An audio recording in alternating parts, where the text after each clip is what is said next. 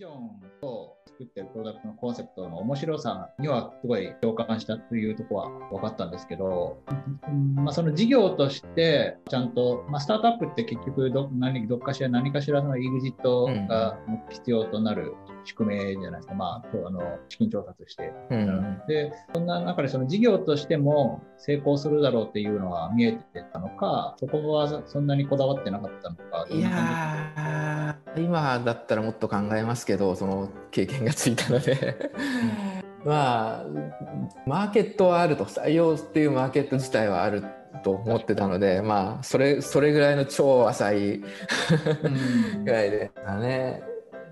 何か可能性はあると、うんうん、でも別にどこまで大きくなるかなんて当時考えてたわけじゃないし、売り上げもうちに入社した時点では当然ゼロだったし、そうですね。なんなら僕入社した月は一番ユーザー歴史上うちの会社の歴史上一番ユーザー登録の少なかった月なんですよね。入社した直後の月。まあそうですよね。びっくりみたいな。ローンチしてちょっとこう、まあ、ニュースになってでその後ちょっとこう話題にならず減るみたいな時期って全てのサービスが経験してると思うんですけどその瞬間に入ってるのでこうサービス的には一番こうなんか数字だけ見たら一番ダメな時期に入る。いや本当なんか多分その Wantedly のその仲さんの経営者としての才覚みたいなのあると思うんですけど、でもやっぱりなんか成功のそのターニングポイントって川崎さんが入ったことにすごいあると、まあ、勝手に、うん、まあ、それもまあめちゃくちゃエンジニア目線でって言われるとありがたいですけど。なんかやっぱそこであのちゃんと手も動かせてでもその事業の成長に合わせて自分の役割とかをどんどん変えていって柔軟にやっていきつつしかもそれを全うする人が社員1号でかもなんか、あのそれなりのリスクをものともせず入ってくれたっていうことが、もうめちゃくちゃ奇跡的な話だなと思って。いや給料とか当然めちゃくちゃ下がりますよね。あまあそれはあんまりちゃんとは言えないですけど、その証券会社っていう業界、まあ、金融業界自体が相対的にもそもそも高くてでかつまあ外資で日本とまあその物価の差みたいなのとかいろんないろんな理由でその解雇規制の差とかそういうのもいろいろあって、まあ全然違うのでそれはもうそういうものですけどね。まあ確かにまあ確かに特にそのなんだろうね外資金融年収が高いっていう幸いでまあどこに行ってもまあそういう落差はあるかもしれない。この辺の話はどこまでしていいのかよく分かってない。まあまあまあ、まあ、あんまり、あんまりグレーゾーンは攻めずにいきましょう。そうね、まあまあ、そういう、だから、ちょっと極端にあの高い業界でもあるじゃあるんですけどね。まあまあ、そう、まあ、でも話があったのは、すごいそのそのリスクを負って飛び込んだことってすごいですねみたいな、あでも、お金使う人じゃなかったっていうのがすごい良かったんだと思いますそういう観点で言うと。ああなるほど。あのあんまりそこはインターネットがあればよよかったので、うん、旅行もしないしみたいな。なんかお金を使う趣味を持っていないので、ちなみにその時からなんあでも僕も結構なんかフリーランスとしてなんかまあ僕新しいプロダクトを作るのが好きなんでまあ、これからあのまだないけどこれから作るんですみたいな話は好きででやっぱそこでなんかまだないプロダクトの話を聞くのでもやっぱりなんか全然人によってあの可能性を感じる具合度合いは違うなと思ってやっぱりなんかあのボンクスの、はい。宮坂さんがまだボストンコンサルティング時代にあの愉快工学の青木さんと一緒になんか訪ねてきてまだその時会社もないしアイデアしかない。まあ、その時からもうプロダクト面白いなと思ったし、まあ、その宮坂さんの社長としての人間性もあの面白いしなんか一緒に仕事したいなっていう。まああのでもまああのまあ、資金調達してチームがで、まあ、僕は iOS エンジニアなんで、チームも必要だから、あのチームとお金ができたらまた声かけてくださいっって。ちゃんとチームとお金が作って、また声かけてきてくれて、すごい、まあ、仕事して楽しかったんです。けど、やっぱそういうふうに、何にもない時からやっぱ、なんか、あの、全然この人違うなみたいなあったんです、あるんですけど、なんかその、なんと社員2人時代のところのから中さんにはなんかそういう可能性は感じたんですか？えー、っと、怒られないようにしないといけない。いやでも今でもそれはそうだそうそうあり続けててむしろ進化してってすごいなっていう思うのがストーリーテリング、まあ、ビジョンを作っていく。でストーリーに仕上げていくところ。こういうふうにもうなんかめっちゃ無理そうなこと言ってくるんですけど常に、うん、いや8年間夢だけは大きくってて。すごい。いやその、まあ、モテトリをビジネスで先進していきますっていう話だったり、まあ、海外に行きますみたいな話だったりって1年目から言ってるのでうん。そうですね、別にただの転職サービス作りたいわけじゃないんだっていう。求人媒体作っても別に何も世の中変わんないしつまんないよねみたいな話ってずーっとビジョンの大きい人って、あの言う人が言えば不安に、逆に不安になるじゃないですか。地に足がついてないビジョンって。あそこがあの今言ったでもストーリー作り。あーちゃんとストーリーとして描けてるから。うん。まあそのストーリーの現実性ももちろんいろいろあるとは思うんですけど、うん。でもこれをやってみようって思うストーリーに。その実際に実際に実地するのはもうみんなが大変なんですけど、うんうん。それは今でも一応そのストーリーとして通ったストーリーがのはやっぱ描けりうん。さすがだと思うしここは本当に自分にない能力だなって思って、うん。面白いですね。年に1回やっぱり1年の始まり会計年度の始まりだったり、まあ、あと年初1月カレンダー年,、年の始まりだったりとかにこう全社向けにこう話す機会、まあ、代表が話す機会があるんですけどそこに向けてまあしっかり、まあ、だったらもう役員でこう戦略を詰めてきてそれをストーリーにして、これですってこう今はこういう状況でこうですっていうのを話してなるほど。了承をよしめてくれるからそれが伝わってるなって思うし。うんうん。常にあとそこでちゃんと会社のビジョンからスタートして話してくれるのでそれが常に大切だっていうのも、もう100万回みんな聞いてると思うんですけど会社のミッションステートメントなんて、うん。でもそこからちゃんと話すっていうのをもう徹底してやってるし、それ本当すごいですね。でもその 100, 100万回話してても、でもそれでもその子に魂込めて話せるっていうのはやっぱりストーリーテラー、なんだろう、ビジョナリーっていうんですかね。なんかそういう稀有な才能を持った方なのかも。ちなみになんかその、うん僕はなんか企業の取締役とか経営層の経験が一切ないんですけど、どんな感じであのコミュニケーションするんですか？なんかし週1回そういう会議があるのかは。うんうんうんあうん。まあ、なんかすごい難しい話だと思うんですよね、その会社の、うんまあ経営からプロダクトに落とし込んでみたいな。なんかすごい話すのも時間かかりそう。うんうんどういう感じでそう、まあ、それある程度、タカさんが話を詰めてきて、それをみんなで意見言い合うのかとか、なんかどういう感じでやってるんですか？言える範囲で。ともうこれ会社によって全然違うんだと思うんですけど、うちの場合毎週やってるやつと,、えーっと3ヶ月に1回四半期ごとに1回やるやつが大きなサイクルとしてあるんですよね。で、えーっとまあ、毎週やってるやつはおおむねそのその前に決まってる戦略のの、まあ、中間報、まあ、レポーティング日々の売り上げだったり、プロダクト指標だったりのレポーティングと、まあ、その役員間で責任持ってる領域が当然違うので調整が必要だったり決めなきゃいけないことだったりを決める。みたい。な会ですでめっちゃ大きな戦略とかはそこで別に毎週毎週で決まったりすることはあんまりないですと。で大きな話はその四半期に1回結構、まあ、組織の話とかも人事の話とかも含めて話すんですけどそこに向けて準準備していって。うん。で、まあ、じそこに向けて準備する過程で結構調整されていく、まあ、代表が調整してくれることもあれば全然別の人が調整する人もあれば。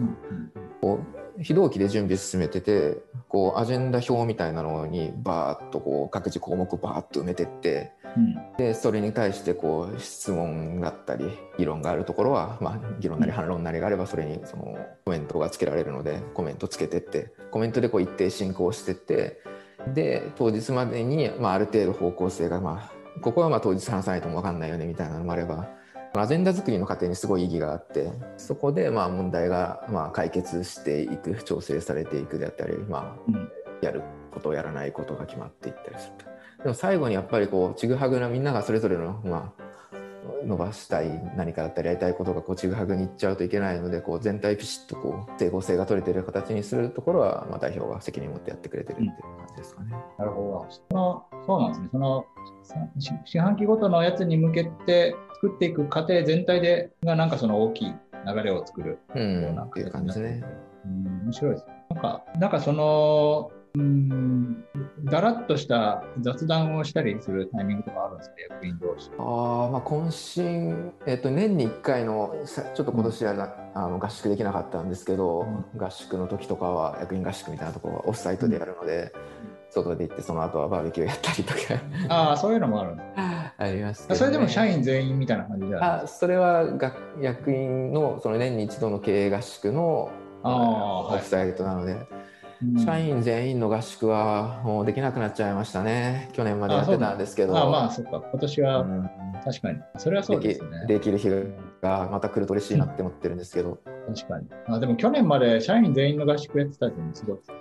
なんかいい空気感ですね。なかなか大きくなるとそういうまあ会社とプライベートを、ま、うん。混ぜたくない感じの空気感にうなってまあ、まあそういう方針の会社だったらそういう方針にして、うん。そういう人で集まるのがベストだと思うんですね。どっちがいいみたいな話じゃないと思う、まあ確かに、うん、なるほど。いや、そう、まあ、あの、話を聞いてて、こう、取取締役同士のそのコミュニケーションの、その理にかなってる部分が腹落ちし、なんだろう、まあ、イメージできて、でも、なんかこう、雑談の中で見えてくるものとかも、まあ、あるんだろうなと思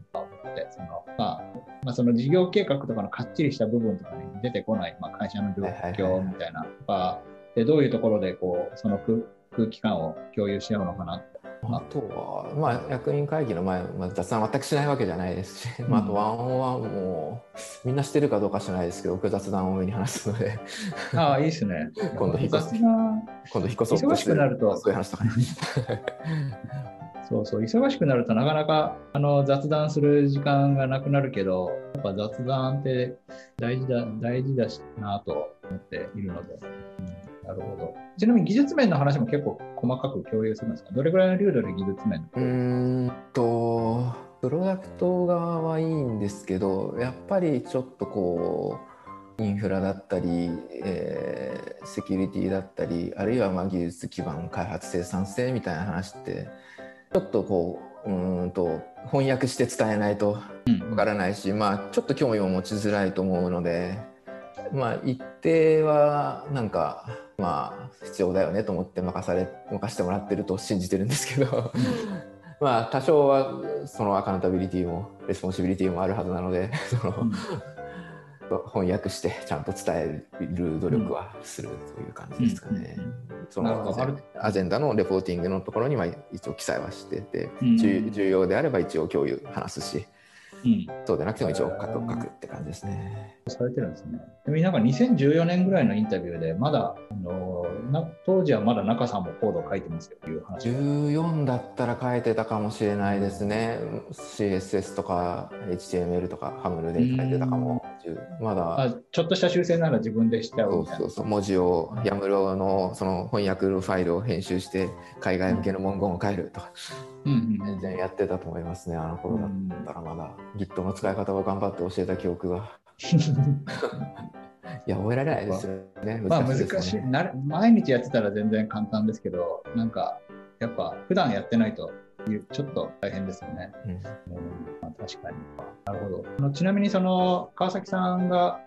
入った時はその、まあ、まだ、えーとウェブの技術もそんなに知らないし、で、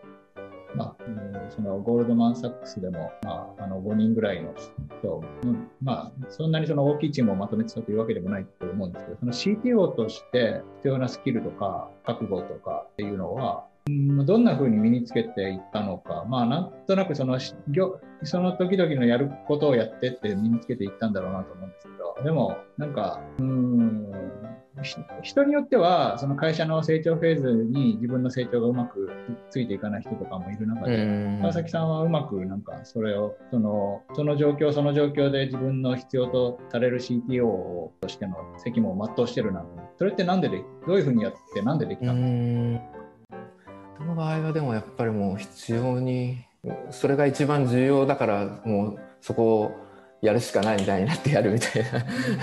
そのでいかいかに短期間で何とかするかみたいな感じですよね。で一。番重要っていうのはどういうふうに判断するんですか？まあ重要だわかああ。わかるから会社全でも一応これ僕得意な能力なんですけど会社全体を見渡してなんとなく状況を全部把握するみたいなすごい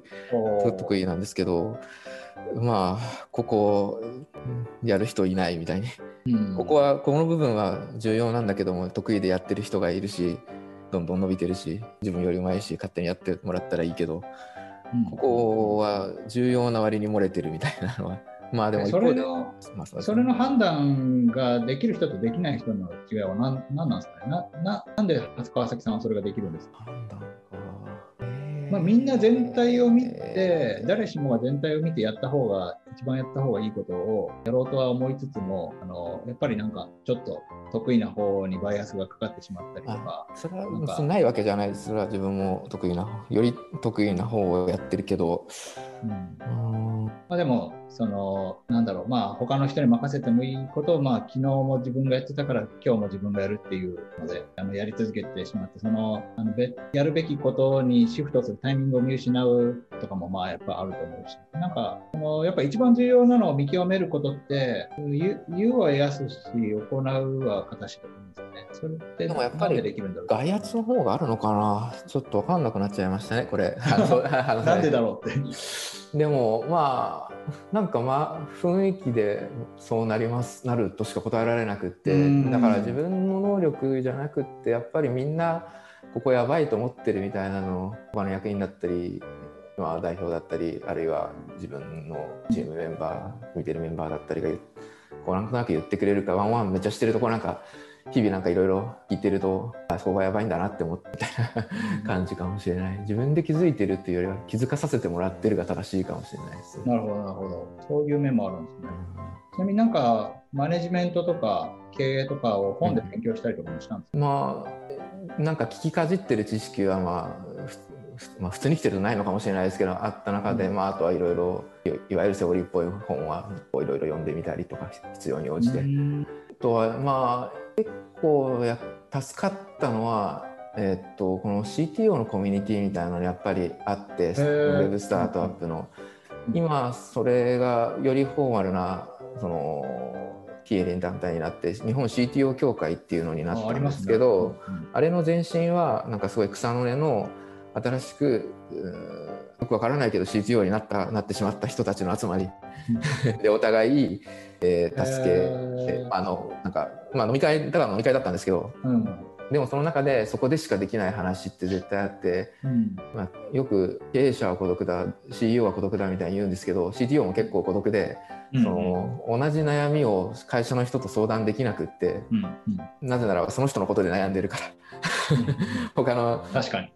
代表だったり他の役員のことで悩んでたり自分の部下のことで悩んでるから、うんうんうん。同じ立場で同じことを相談できる人がいないみたいになりがちなんですよね、うんどんなポジションでもそうかもしれないですけど。うん。そのまあ互助会みたいなので特にそこにはより自分よりも先のフェーズだったり規模の大きいもう大先輩方がいっぱいいらっしゃったので、うん。まあ一人ずつ捕まえてちょっとお話を聞いてみたい。なおな同じぐらいのフェーズの CTO とこうなんかうちこういうなんでめっちゃ困ってるんだこれをみたいなのをこう、うん。まあ、飲みながらだから、まあ、そこ出たら忘れるっていうルールなので基本的に話そうなんね。その聞いた話はね。そのうの会社の具体的な話。まあ確かに。当然忘れてるんですけどお酒とともに、うん。えーまあ自分へのアドバイス自自社へのアドバイスはまあ別に覚えてていいはずなので、うんうんうん。それを、なるほど、なるほど。まあ、すごい育育ててもらったっていう記憶があるしいや、それはそういうのをまあ。社社内で、うん社内の他の新しくリーダーになる人たちにはできる限り伝えていきたいって思ってるし外にも伝えていきたいとは思ってるって感じですかね。なんかそういうコミュニティに入れるっていうことだけでも、なんか CTO になる一つのインセンティブかもしれないです。まあ、あの CTO としてそのテクノロジーを持ってその経営にコミットしてる人たちって、経験として経由だし、すごい難しいことを成し遂げてる人たちだし、こうまあ、基本主義において成功の方に近づいている人たちなので、まあ、そういう人たちが集まっているコミュニティに行ってアドバイスを受けられるって、すごいことだなと。話を聞いてて思って、ちなみに当時、まあ、川崎さんが駆け出し CTO だった頃、どういう方にアドバイスもらったりしたまあ、えーうん。とそうですね。その会の人だと、えっと、これ誘ってくださった方なんですけど当時あのエイミングっていううんうんうん。会社の CTO を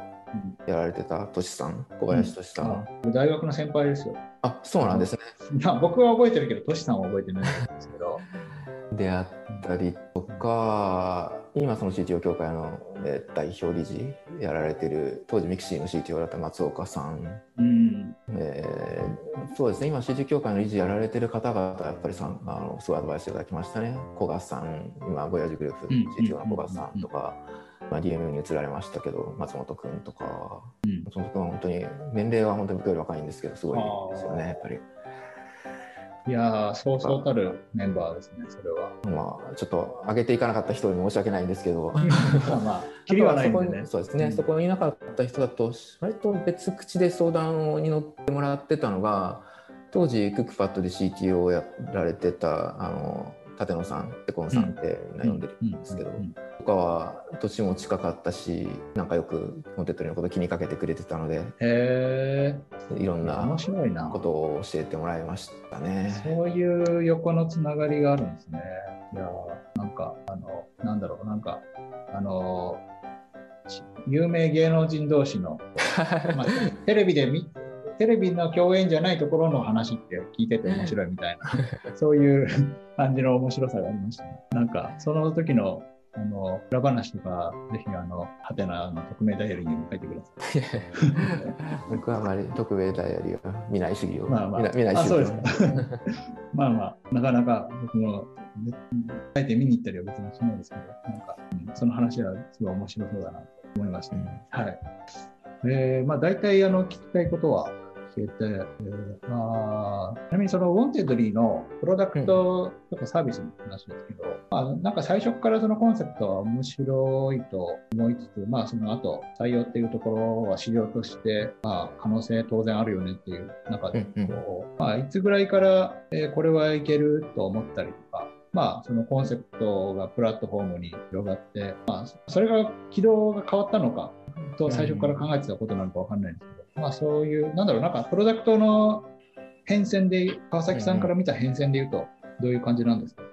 いやーなんか急にこの瞬間に変わってうまくいきだしたみたいなのないんですけどもう調整調整まあかっこよく言うとピボットピボットみたいな 繰り返してたんですけどまあその採用企業とのマッチングで言うと一番発明だったのはあの話を聞きに行きたいっていうボタンになったタイミング。話を聞きに行くことなんてできなかったんですよね世の中で。他の会社の話を面接を受けるわけでもないのに聞く聞いてなんならまあ聞いたことによってお互いちょっとモチベーションが上がるみたいなうん仕事の自分の仕事の話をしてみたいな。今カジュアル面談みたいな言葉が結構一般的になったと思うんですけど、その言葉は僕たちが言った言葉ではないですけど、うん。概念を発明したのは多分確かに。僕たちと思ってて、あれは僕が入るタイミングでは違う文言のボタンだったんですよね。遊びに行くみたいな。僕は話を聞きに来たボタンを押してモテットリに話を聞きに来てないんですよね。遊びに行くボタンを聞いて遊びに行っちゃった あれまあいずれにせよあれもだから応募するだった時期もあったはずだしなんか再、うん。エントリーするとかなんかちょっと硬いガチの採用サービスみたいになってた検討したことだったりも、まあ、そうだった時期も多分あるはずなんですけどうん。出会いを生む方にこう特化した簡単に会えるようにするっていう風にしたことによって多分今までにない価値が生まれてあれが発明一番の発明だったなとう思ってん。振り返ると。後付けするならうん。本当に。うん。やってる最中は全く分かんなかったですけど。そこから結構その、なんだろう、まあ、うんマッチングとか、と登録する会社数とか、潮目が変わったなって感じです。うん。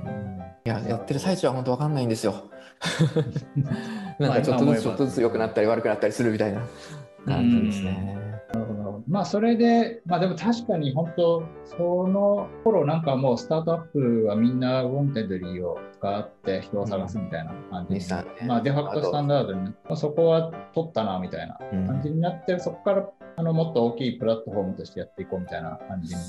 まあ実際やってったっていう感じですね。うん。でもその今すごい大切な話でスタートアップの市場を捨てたとかもう軽視してるとかそういうことは全然なくっうんうんて、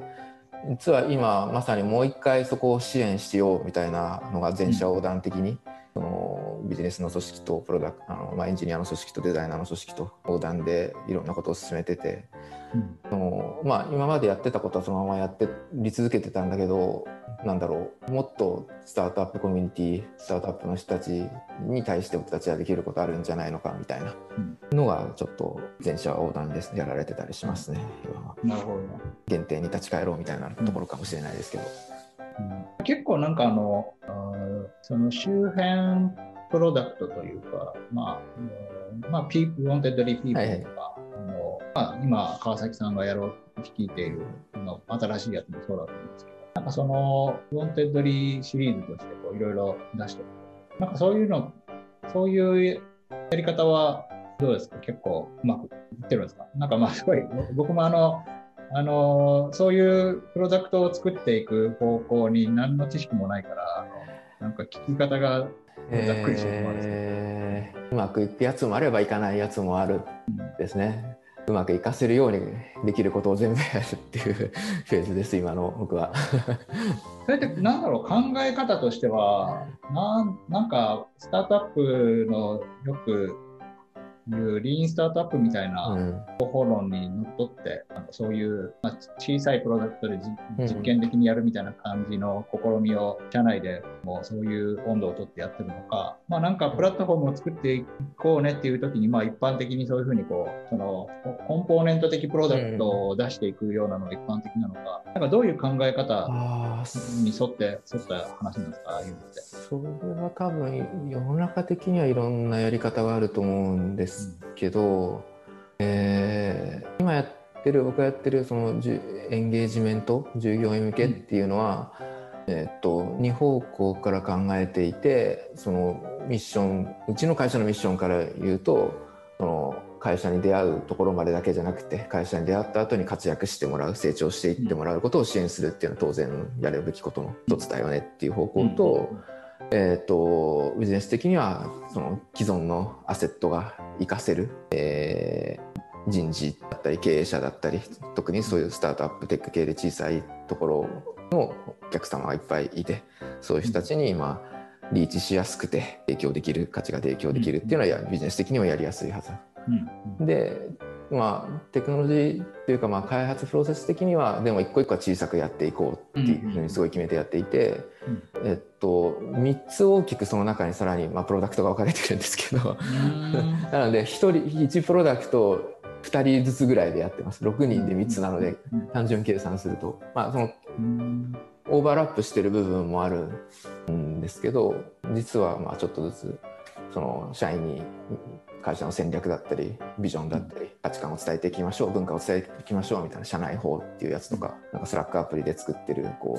うみんなの上司がお互い伝えやすくなるようなパルスっていうやつとか、なんかと福利厚生のサービスとかってこう3つあるんですけど、一個一個は今ウェブだからできるっていうのはちょっとあるんですけど、うん、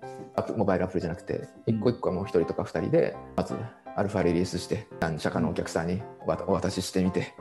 うん、細かく細かく改善サイクル回していくみたいな作り方してますね。その細かく細かいプロダクトとして作っていくっていうのはその開発観点からですかなんかその一人の人がなるべくその一つのプロダクトを全体を見れるようにした方がいいみたいな考え方からまあそうしてるのかこう、まあ、事業の抵抗の観点からまあ分けた方がいい理由があってそうしてるのか。あまあどっちもどっちもというか、うん、なんか他のこともやってる人がそこをやるとその授業のこと考えられなくなっちゃうっていうのは絶対あるのでし一人、えー、動きやすいし、うん、いや例えばウェブフロントエンドとバックエンドに分けてその0.5人ずつ貸してくださいみたいになるとまたそこのリソース調整がとかこう永久に大企業病みたいになっちゃうので別にどこの技術スタックが得意か知らないけど全部今やろうっつってでやりたいっていう人に来てもらう、まあ、社内で来てもらってやってるっていう感じ。です、まあ、開発面でも、はい、事業面でもオーナーシップが持てるような作り方をするっていう感じなんです、ね、は絶対その方がいいと思う、まあ、確かにその方が絶対仕事面白いですもんね、うん、なるほどなるほど。ちなみになんか人の育成でなんかそのごく最初の方に新卒の方が今はもう取締役になったみたいな話があったと思うんですけど、なんかその後後輩の育成で意識してることとかあります？えー、っともうその子たちは勝手に育ったみたいな最初の方の世代なので あるんですけど、えー、っと今逆にやってるやつプロジェクトはもうそれこそ逆にみんな新卒2年目とか、まあ、中途で入っても第二新卒みたいな子たちばっかりがメンバーなので。まあ、一緒にやるのと考え方を教えるのとで成長させてさ、まあ、成長していってもらってるみたいな感じですね。うん、そのよくあのやる例えで途上国にお金だけ渡してもその人たち使い切ってこう、うんうんうん、その後死んでいっちゃうみたいなのあるじゃないですか、うんうん、死んでっちゃうなんか何も解決貧困が解決しないみたいな。なのでそのやり方答えも教える時もあるけど教えなんだろう考え方学び方を教えも同時にやっぱり一定の割合で教えないと、うん、なんかいつまでたっても答えを言い続けなきゃいけないし、うん、自分だって答えを知らない時はあるし、とかその考え方だったり学び方自体にもフィードバックをかけてどんどんよより良い学び方を覚えていくみたいな高速に学べるようになっていくとか、うん、高速に考えられるようになっていくより良い考え方ができるようになっていくみたいな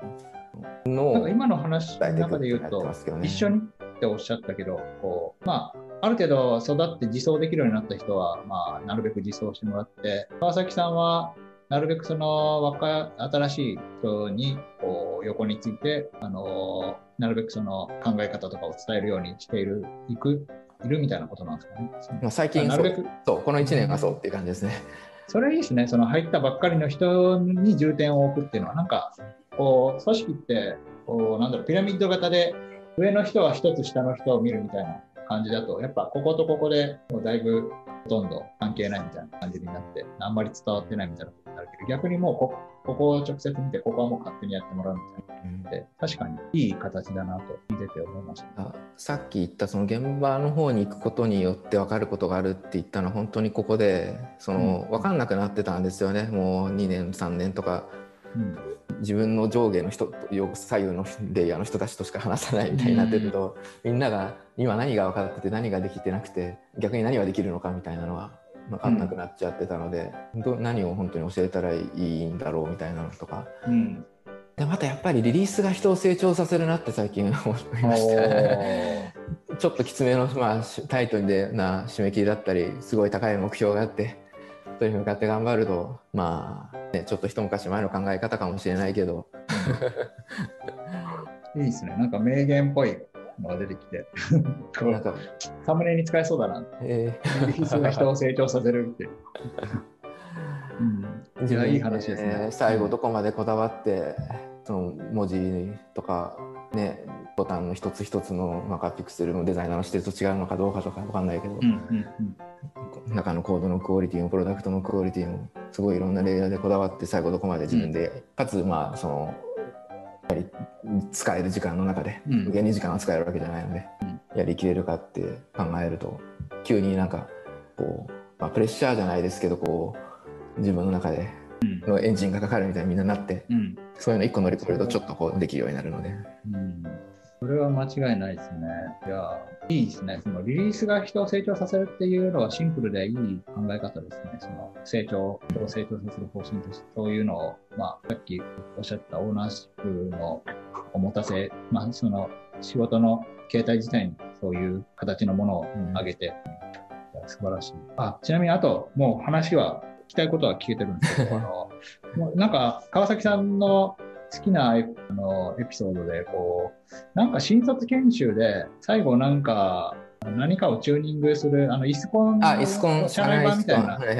やつで、川崎さんも、その、参加し、一緒に参加して、で、なんか、ちゃんとか優勝してるそう、大人げなく勝った。いや、でも、言うても、多分ウォンテ Wantedly に入ってくる新卒とかってもう、インターンとか企業でやってて、普通に即戦力の強い人もいっぱいいると思うんですよ。まあ、そもそも地当たりもいいだろうし。だから、普通にちょっとブランクがもし日々の業務の中であるとしたら、結構、あの、新卒に負けたくないし、あの、うん、結構そこに参加できる CTO ってすげえなと思ったし、まあ、それでちゃんと、まあ、優勝して大人げないというか、ちゃんと優勝できることは僕はすごいことだと思います。その若手に混じって争って、まあ、だからかっけえなと思ったっていう話ですね。怖くな不安はなかったんですか？絶対勝てるっていう。いやあちなみにその次の年は負けました。そういやそうですよね。やっぱいや優優秀ですよ、新卒とはいえ、バリバリインターンで。まあ、さっきのインターンの資料も、もう優秀さの空気がもう出まくってたし、こうやっぱインターン、なんだろう、新卒だから、経験者が勝てるっていうことは全くないよなと思いますね。でもすごいですね、負ける可能性がある中でもちゃんと出て出てるんですよ。いや、全然負けます。もう、大抵のことはみんなの方ができるので。いや、素晴らしい。いや、今年今年できなかったんですよね。今年は取り返そうと思ってたんですよ。そう。まあ、今年はまあいろいろあったから仕方ないですね。あちなみに一通りこれで聞きたいことは聞けたんですが、なんかありますか？宣伝でも、宣最後に伝宣伝伝伝えたいことでも。結構したけど、そうですね。え、 Wantedly まだまだ採用してるので。ああ、いいですね。本当に常に採用したい、はいえさっきまあもちろんやマネージャーリーダーレベルがどんどん育ってるみたいな話もしたんですけど、やっうんぱりうんプロダクトをより見ていくプロダクトマネージャーみたいな人だったりよりエンジニア組織に責任を持つエンジニアリングマネージャー的な役割の人だったりっていうのはもっともっと良くしていきたいし採用する、したいと思ってるのでそういう方にも興味を持ってもらえたら、さっき話せなかった話をもっと生々しく話せるしああ、確かに。とうんまあ、ありとあらゆるウェブエンジニアリングプロダクトがやっぱり好きな人に来てほしいなっていうのはすごく思うので、うんこういうプロダクトを作りたいっていう、うんプロダクトにこだわれる人ぜひ面白い今の話は面白そうと思うんじゃないかなと、そのそういうふうに任せてもらえて。だと信じてます。うんすごい面白そうだと僕は聞いてて思いました。うんああと、僕からの宣伝はあの、高評価とチャンネル登録お願いします。ところで。あ出た僕これ見そう行ったこと行ったことなくて行ってみたかったやつ。あそうですか。じゃあ、川崎さんから言いいですねあの言ってください。あのえじゃあチャンネル登録と高評価お願いします。いや、ぜひお願いします。僕のチャンネルですが、川崎さんもそう言ってるんで。はいじゃあ、ありがとうございます、川崎さん。こんなはい、いえ1いえ時間半も時間いただいて。ちょっといい感じに編集していただけると信じて僕話すのあんまり得意じゃないのでいやいや、すごい僕は面白い話だったと思うんで、めちゃくちゃありがたいです。YouTube 初めて出るのでちょっとドキドキしながら いやいや、これは僕はすごいいい回だなと。手応えよがありまかったですす。すごい嬉しい。じゃあ楽しみにしてます。いや、本当お忙しい中ありがとうございました。はい、じゃあ今日はありがとうございました。ありがとうございました。また何かあればお願いします。またお願いします。失礼します。失礼します。